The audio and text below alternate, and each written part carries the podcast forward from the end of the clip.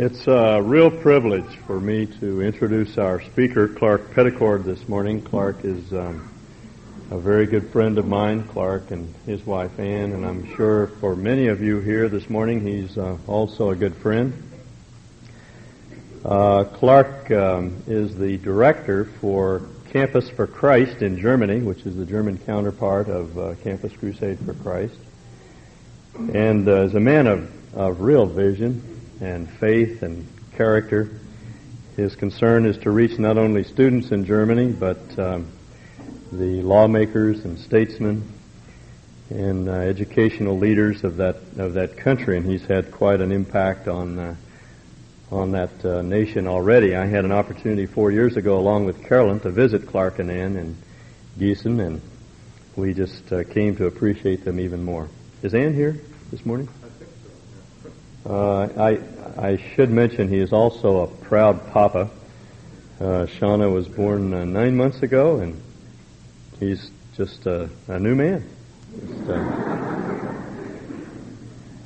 I want you to meet Clark. Will you come on up? And uh, if uh, Ann's still here, why don't you? Can you introduce her? If my wife is here, would she please stand up? there we go. oh, I see. Uh huh. That's it. So, well, I would love to have you meet my daughter under other circumstances, but uh, she's sort of just sleeping away here. She is the star of this uh, little family. Um, I was talking to Dr. Bill Bright this summer, who is the founder and director of Campus Crusade for Christ, and uh, he asked me what it's like to uh, have a child after 15 years of marriage. And I said, well, uh, Bill, most people have the brains to start this program a little earlier. but uh, she has entered our lives like a whirlwind, and we are just delighted. I'm sure you'll get a chance to meet her. She's a very people-oriented person. So uh, she's just really special. Um, I don't think she'll say anything right now. Maybe a deep sigh, but uh, it's really special to be back here with you. And uh, thank you for your prayers so much for us and for Shauna. You wanted to say something? I just wanted to thank you for praying for Shauna. When I think how we drag her around and she goes everywhere with us and she sleeps in big audiences and, and cries really loud at times when she's not supposed to, but usually she's really happy. I think this is an answer to prayer. Here we are both only children, don't know that much about babies, and you learn so fast. when, she was in the hospital, the first time I was trying to change her diaper, she filled it. and there's this little box in this hospital where I was where you could call the nurse, and I must have sounded just terrified because the nurse ran all the way to the door, took a deep breath when she walked in, but I could tell that she'd been running because she was like, and she, oh, it's just fine And German, it's just fine. Cleaned it all up, and I thought, going to get these diapers to stay on? and now I feel like a professional. thank you for praying, and thank you that she's healthy. And I know that that was part of your prayers. You'll have a chance to visit with Ann and Shauna a little bit more when Shauna wakes up, probably. But uh, it's really special to be back here uh, with you. Coming back home for the holidays is a special experience. And uh, I reflected a little bit as we were thinking about this morning what uh, relationship there is between missions and Christmas. And uh, that might not appear at first sight to be closely related, but it is.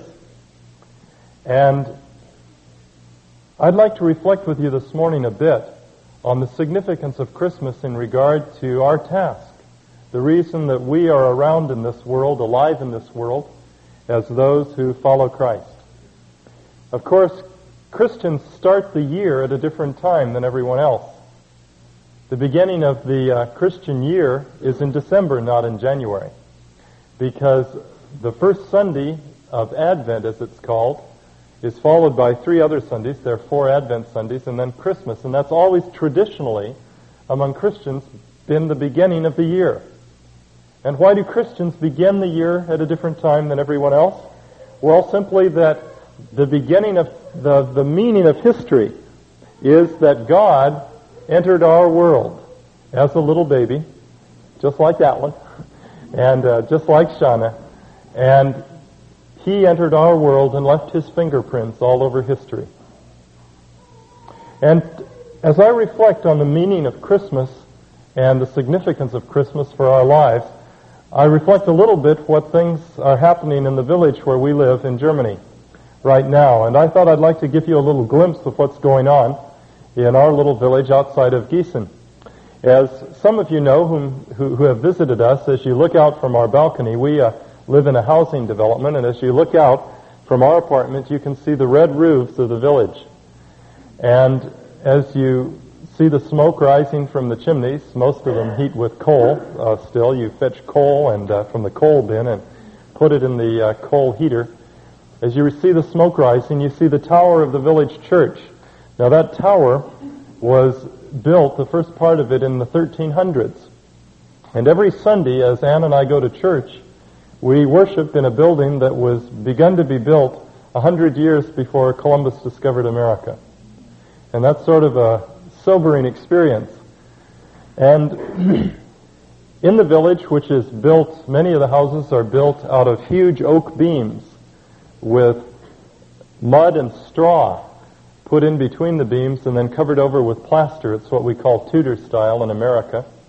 Uh, those oaken beams often have woodworms, by the way. There are some benefits of having children. Uh, woodworms, at least the big ones, don't like noise. And my friends tell me that if you have enough children, that the woodworm won't work during the day. But as you're uh, laying in bed at night, you can hear him crunching his way along through that old, old oaken beam. Uh, I'm not sure how secure you'd feel hearing that sound, but apparently uh, most of the beams are a little too hard for him to digest after all those years. But uh, there are some other advantages to having children as well as uh, the ones we usually expect. So if you have any problem with woodworms, you might consider that solution. Um, in the church today, in Leihgestern, the village where we live, the altar will be covered with a purple cloth, which is a symbol of royalty, because the king is coming. Christmas is the celebration that the King of Kings entered our world, our time and space, to live with us and save us from our iniquity. And above the altar, there's a huge round wreath made of pine boughs and there are four candles that are around that wreath. That's the Advent wreath. And each Sunday of Advent, a new candle is lit. So that this Sunday, being the fourth Sunday in Advent, all four candles will be lit. And then on Christmas Eve, at about 11 o'clock, uh, if it's snowing, we'll put on our coats and crunch through the snow and go to the village church, and it's packed with people, and you can smell wet wool from people's coats as they've been uh, walking through the snow. And then the very last candle, the fifth candle in the middle of the wreath will be lit to celebrate the coming of the one who's the light of the world. And then at the end of the service, a song will be sung, O du fröhliche, uh, O you happy, O you uh, glorious Christmas time, celebrating again the entry of God into our world, into our dimension and our time. And uh, I think as we reflect on these things, and all of us have these sort of memories of Christmas, I think we realize the meaning of Christmas when we stop and think about it. And that's that God did become a human being. That he entered our world, our time, our space, and became man. And we may know the message of Christmas. The message of Christmas is very straightforward that we are to give the leadership of our lives into the control and into the hands of this one who became a child, grew up, died on a cross, and rose again from the dead. There's a word used in German, very seldom used in German these days.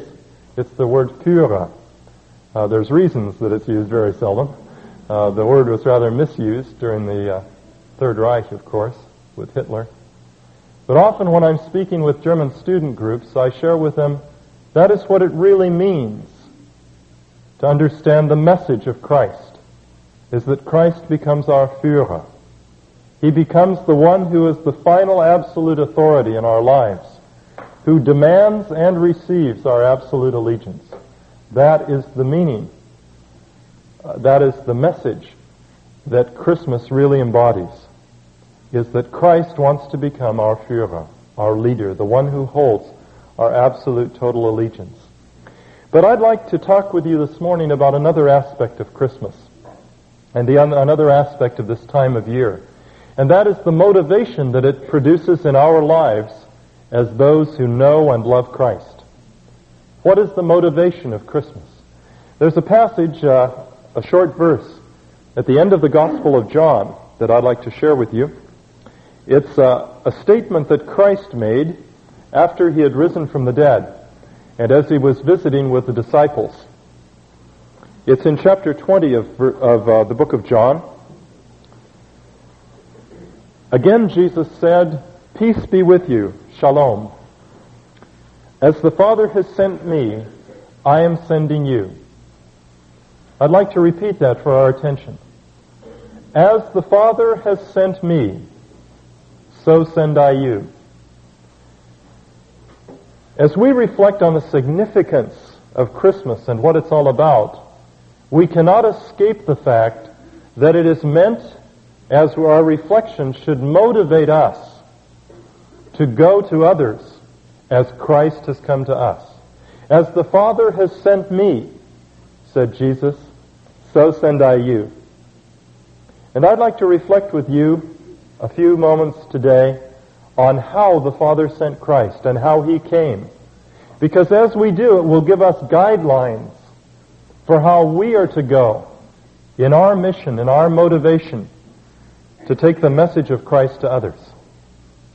The first observation that I'd like to make with you on how Christ came is that he came from outside. Christ came as an outsider. He was one of us, and yet he wasn't. He came from eternity, from eternal fellowship with God the Father and God the Spirit, and entered our time and our world but he was an outsider. He entered a world of pain and suffering and tears, leaving behind the fellowship and comfort of eternity. He was different his entire life. He was like us, and yet he was not like us. That is the significance of Christmas for us as well, and as we reflect on how we are to take the message of Christ to others. We have to be willing to be different and yet the same. We have to be willing to be misunderstood. Uh, living in another culture, those of you that have had that privilege, that experience, know that when you leave your own home culture and you go to another culture, you leave behind you an awfully lot. But then as you learn to live in a new culture, you gain a lot as well. And the interesting thing is that if you were to leave that other culture, you would leave behind part of your heart there. So you're a person really without a home, in a one sense. And the meaning of the biblical injunction that we're pilgrims on this earth, we're to be pilgrims, really begins to hit home. As the old black spiritual says, this world ain't my home. I'm just a passing through. My home is really laid up beyond the blue.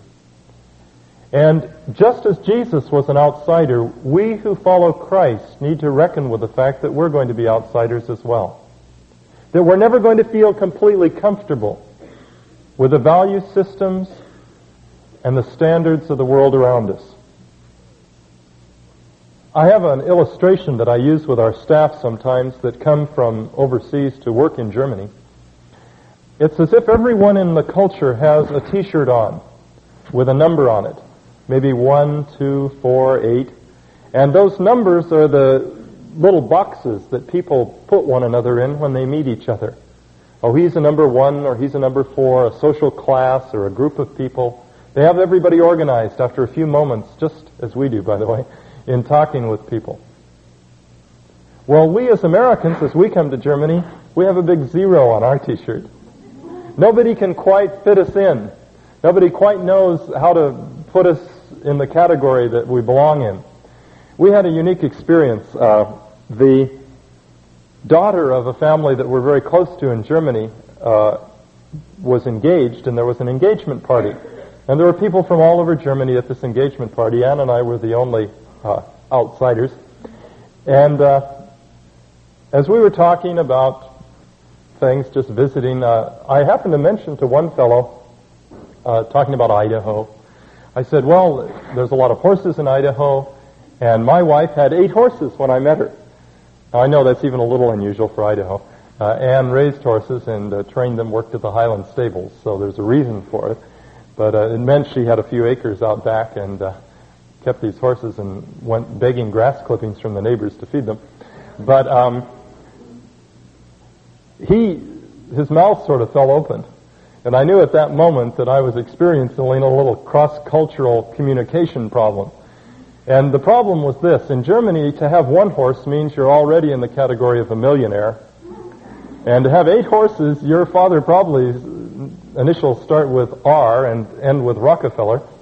And uh, so now and then during that uh, time that afternoon, people would sort of casually ask us in the conversation, uh, what did you say your family did? and I knew we'd miscommunicated a little, but uh, we were outsiders. We had a zero on our t-shirt. We can fit in anywhere. We can work with working class people. We can work with nobility. We can work with politicians. We can work with everybody. It's an unusual experience. Jesus came as an outsider. And as we go to talk to others about Christ, I'm not talking just here about cross-cultural missions. I'm talking about the person next door or the person that you work next to that perhaps comes from a different background. Are we willing to be zeros for Christ in that context? Are we willing to be misunderstood perhaps in order to help and to communicate? That's the significance of why Christ came. He was willing to leave the comfort of his own environment and enter our world. And that's the second point that I'd like to observe with you this morning about how Christ came. Because as he came, so we're to come to others. We're to go to others and communicate the message of his love and forgiveness. He learned our culture and language. Jesus did not parachute out of heaven speaking a language that only angels understood. He was born in a manger. He grew up his first words were not John 3.16. His first words were dada or mama or the equivalent thereof, abba, in Hebrew and Aramaic. He learned a language that people speak. He learned a culture. He learned how to behave at weddings. He learned who to tell to take the uh, jars of water to that he turned to wine. He understood. He knew his way around a culture and a language and a people. He took time. He cared enough to give his best. Do we care enough about those that don't know Christ, that live next to us, that rub shoulders with us, that we're willing to learn to speak the message of Christ in their language? I'm not just talking about American English. Uh, I'm not talking about learning German or Chinese or Navajo.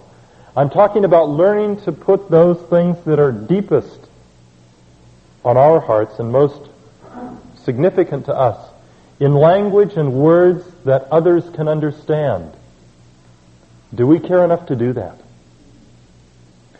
Of course, when you make the jump into another culture, learning a language is another experience also. And that really takes on some significance. It's like becoming a child again. Uh, you make all the mistakes that children make in grammar. You say funny things. Like the time I wanted to say that Anne fed a giraffe and I said she ate it. That brought some uh, peals of laughter. Or the time I wanted to order a turkey and ended up ordering a Turk. Uh, with big legs, you know. There's a lot of Turkish guest workers in Germany, by the way. They don't like them very well, but they don't eat them yet. So. I'm convinced that the language that we need to communicate the message of Christ in is the language that a person learned on their mother's knee. And if we care enough, we'll learn to speak that language, whether it's English or German or Chinese, whether it's the same language, quote, but just from a different background. We'll learn to put that which means the most to us into terms that the person next to us can understand. Anne and I spent the first nine months in Germany, 40 to 70 hours a week practicing German. Uh, German has four different cases, nominative, accusative, dative, and genitive. The subject case, the object case, indirect object, and possessive case.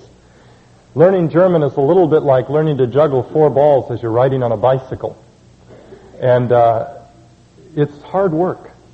We demand of our staff, though, as they come, if they come from overseas to work in Germany, that they spend the first 18 months just in language study. The first 12 months doing nothing else but language study, and then the following six months in a transition period into uh, working on the university or with churches. Why? Because the language of the heart is the language that your mother spoke. We need to care enough to give our best to learn to put things in words and terms that others understand. And that's also true for the person that works next to us. Maybe speaks the same, quote, language we speak, but do they understand the words we use as we talk about Christ? Or do we have to say it our way? Are we willing to learn their customs, their ways? An example comes to mind uh, of learning customs my experience as a child, as I'm sure your experience was, uh, whenever you got your hand on the table, after a, a split second, your father or mother said, uh, get your hand off the table. Put your hand in your lap. That's the definition of a split second, the time between the child's hand reaching the table and the time that the parent says, get it off. That was my experience at least. And after a while you learn that. Germans don't put their hands in their laps. They have both hands on the table. And the first time I heard a German mother say, put your hand on the table, my brain went into a spasm. I thought, this cannot be. Something deep down within me said, no way. But then I realized, you'd better do it. If you're going to be, if you're going to communicate in their terms in a way that they will understand. Christ took time to learn our language, quote, and our culture. Do we care enough to learn the language of the people we want to communicate Christ with, even if it's just the short distance from our culture to that of our next door neighbor? A third observation about how Christ came as an example for us of how we are to take his message to others and that is that Christ did not come on his own authority. He said, As the Father sent me, so send I you. I shared with you, a number of you, the last time that we had an opportunity to be in Boise, uh, an experience that was one of the most unique experiences I believe I've ever had. Uh, I and two friends were invited to visit with the President of Germany uh, in Germany, the president is the head of state, but not the head of government, as in England. The queen is the head of state, and the prime minister is the head of government, and the president is the head of state, and the, uh, the chancellor is the head of government. Well, we visited with the president, the head of state, and then also with the leader of the opposition party, the then time opposition party in parliament, who is now the chancellor, as well as a number of other men in Bonn, the federal capital, who are uh, now in the cabinet in the German government. And as I was walking with these friends along the tree-lined streets in Bonn, the thought came to me, who am I? Going to talk to the president of this country. I'm a simple Idaho potato. And uh, here I am walking to an appointment with the president. That was about four years after we arrived in Germany. And at that point, the thought came to me, yes, you have a reason to go. Not because you're representing yourself, but because I've sent you. Because you're an ambassador for Christ. And that gave me a completely different perspective on that visit. I wasn't going representing myself on my own authority, but I was representing the King of Kings. We had a wonderful time, spent over an hour talking with this man who is a true believer and uh, a wonderful Christian. We didn't know that at the time when we were going. We discovered that afterward. But it was a significant time talking about spiritual things. And we had similar conversations with some of the other leaders as well. But we are ambassadors for Christ, all of us that know Christ personally. We represent the King of Kings. We never have to feel intimidated by the position or power of another person because we are commissioned and sent by the one who is the King of all kings. He has given us the authority to promise men and women that if they will turn from self and set their lives in the hand of Christ, that they will experience release from their sin and power to make a new beginning and live a life as God planned for men and women to live. That is an amazing authority. Christ displayed that authority in his own work. There was a time when he was sitting in a home and uh, there were crowds of people around him.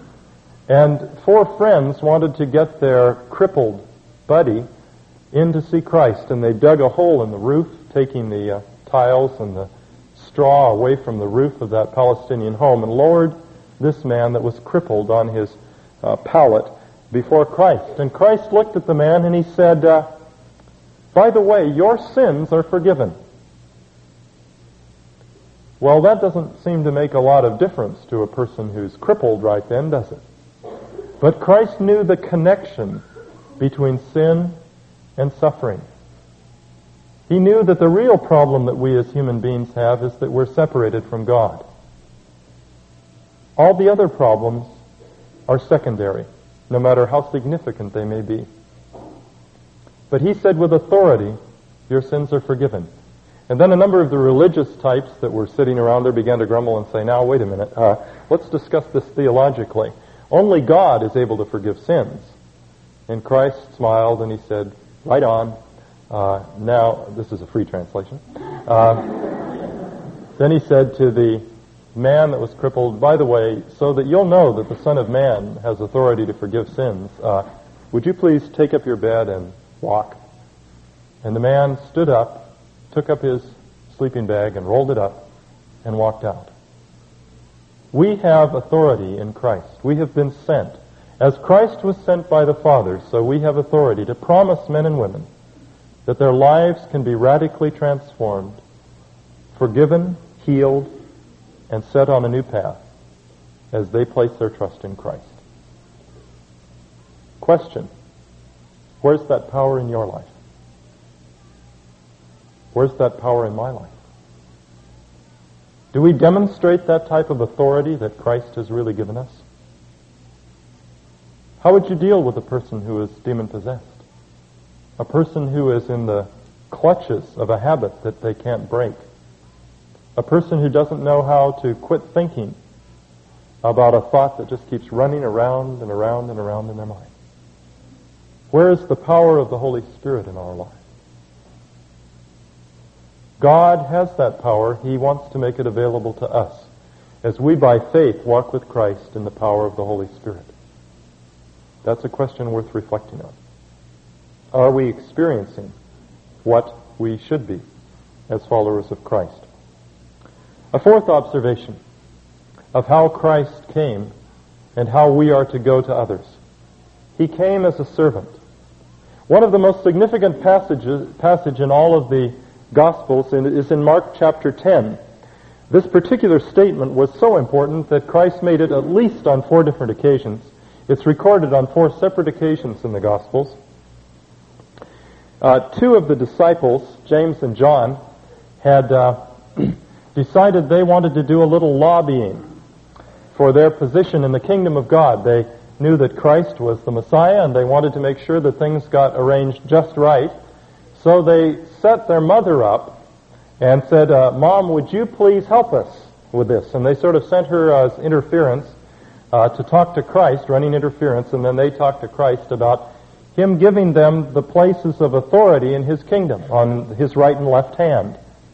And Christ said, These places belong to those for whom they've been prepared.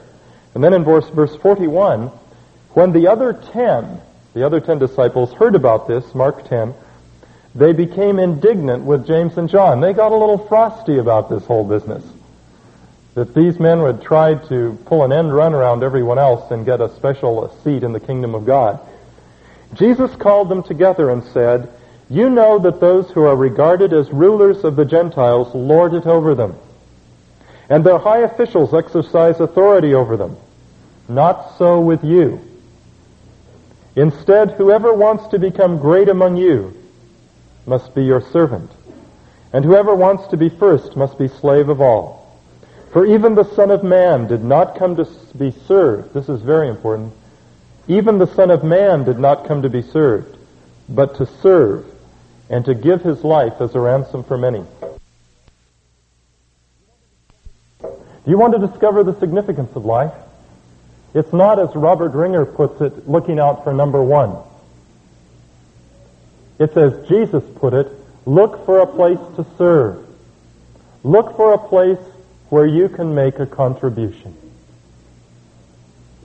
for the cause of Christ and for the welfare of others.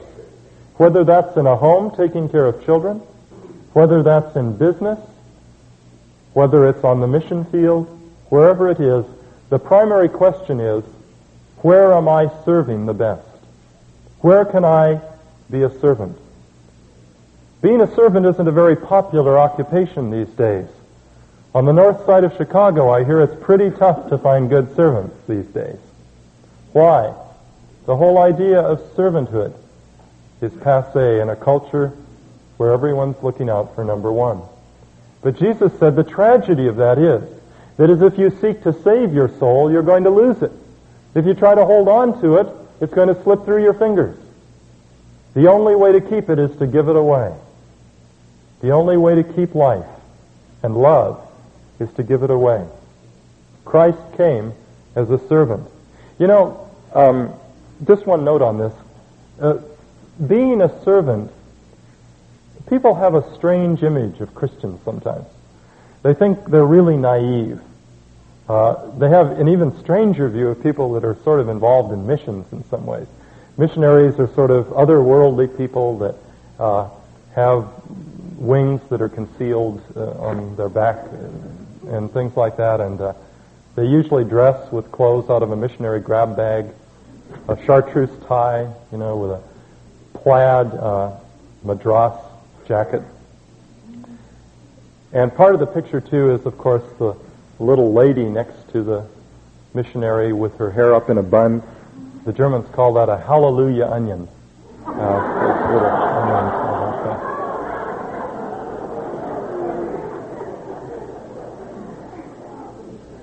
And uh, as the picture fades with the sun sinking into the west, the sign over this picture, please tread on me. Um, I am here to tell you that is not Christ's picture of missions. Those whom he sends have authority. I am somewhat amused sometimes. Folk, uh, I'm sure this wouldn't relate to anyone here, but some folk think uh, people involved in working in missions uh, are somewhat naive and they tiptoe around certain subjects like Dallas or homosexuality or nude dancing or things like this. They're things that really we wouldn't know anything about.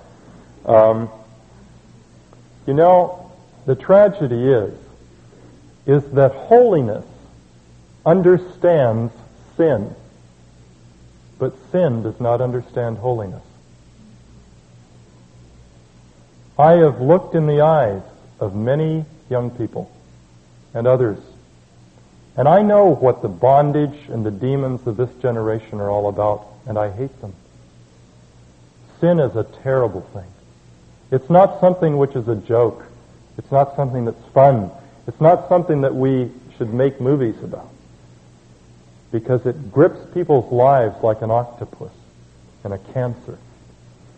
Christ understood sin better than anyone, and yet he was sinless. Being a servant of God does not mean you're naive. In fact, it says in the Sermon on the Mount that blessed are the pure in heart, for they shall see God. And the one who sees God can see through everything else. It's striking how often the motives and intentions of people's hearts are laid bare, even though they want to conceal them. If we walk with Christ in the power of His Spirit and are filled with His Word, sometimes you realize someone's trying to take an advantage, take advantage of you, or use you, or manipulate you. Sometimes, out of love, you let yourself be used. Other times, you draw the line because that would be bad for that other person. But it's not naive. It's not blind.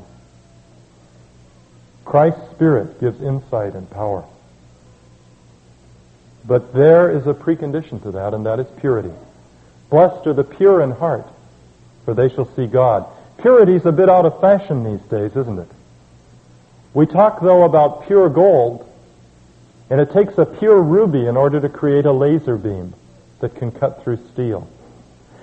And the reason often we don't experience power in our lives as believers in Christ is that there's some area of our life that is impure. There's some closet in our house of our lives that we've locked up and we're keeping God out of. Please don't mess around with that, Lord. I want to keep that to myself. And I'd pose the question, are we pure? Are our lives pure so that we can be channels of God's power? If so, it's going to mean we're going to be a little bit out of step with our culture. But like uh, the poem says, if someone is a little out of step, it may mean they're marching to a different drummer. It may mean they're hearing a different beat. How are we? How do we stack up as far as that statement, blessed are the pure in heart? for they shall see God. In conclusion, I'd like to just reflect with you again on what an adventure it is to follow Christ. There's no greater adventure in life than to follow the King of Kings and Lord of Lords. You know, one gives one's life away. One seems to throw it away and gain nothing. But is that really true? Jim Elliot, the missionary who was martyred by the Auca Indians in Ecuador in 1956, wrote in his diary, He is no fool who gives what he cannot keep to gain what he cannot lose. And I'd like to share with you in conclusion the story of a young man. He was a son of one of the leading families of England. He was a sportsman.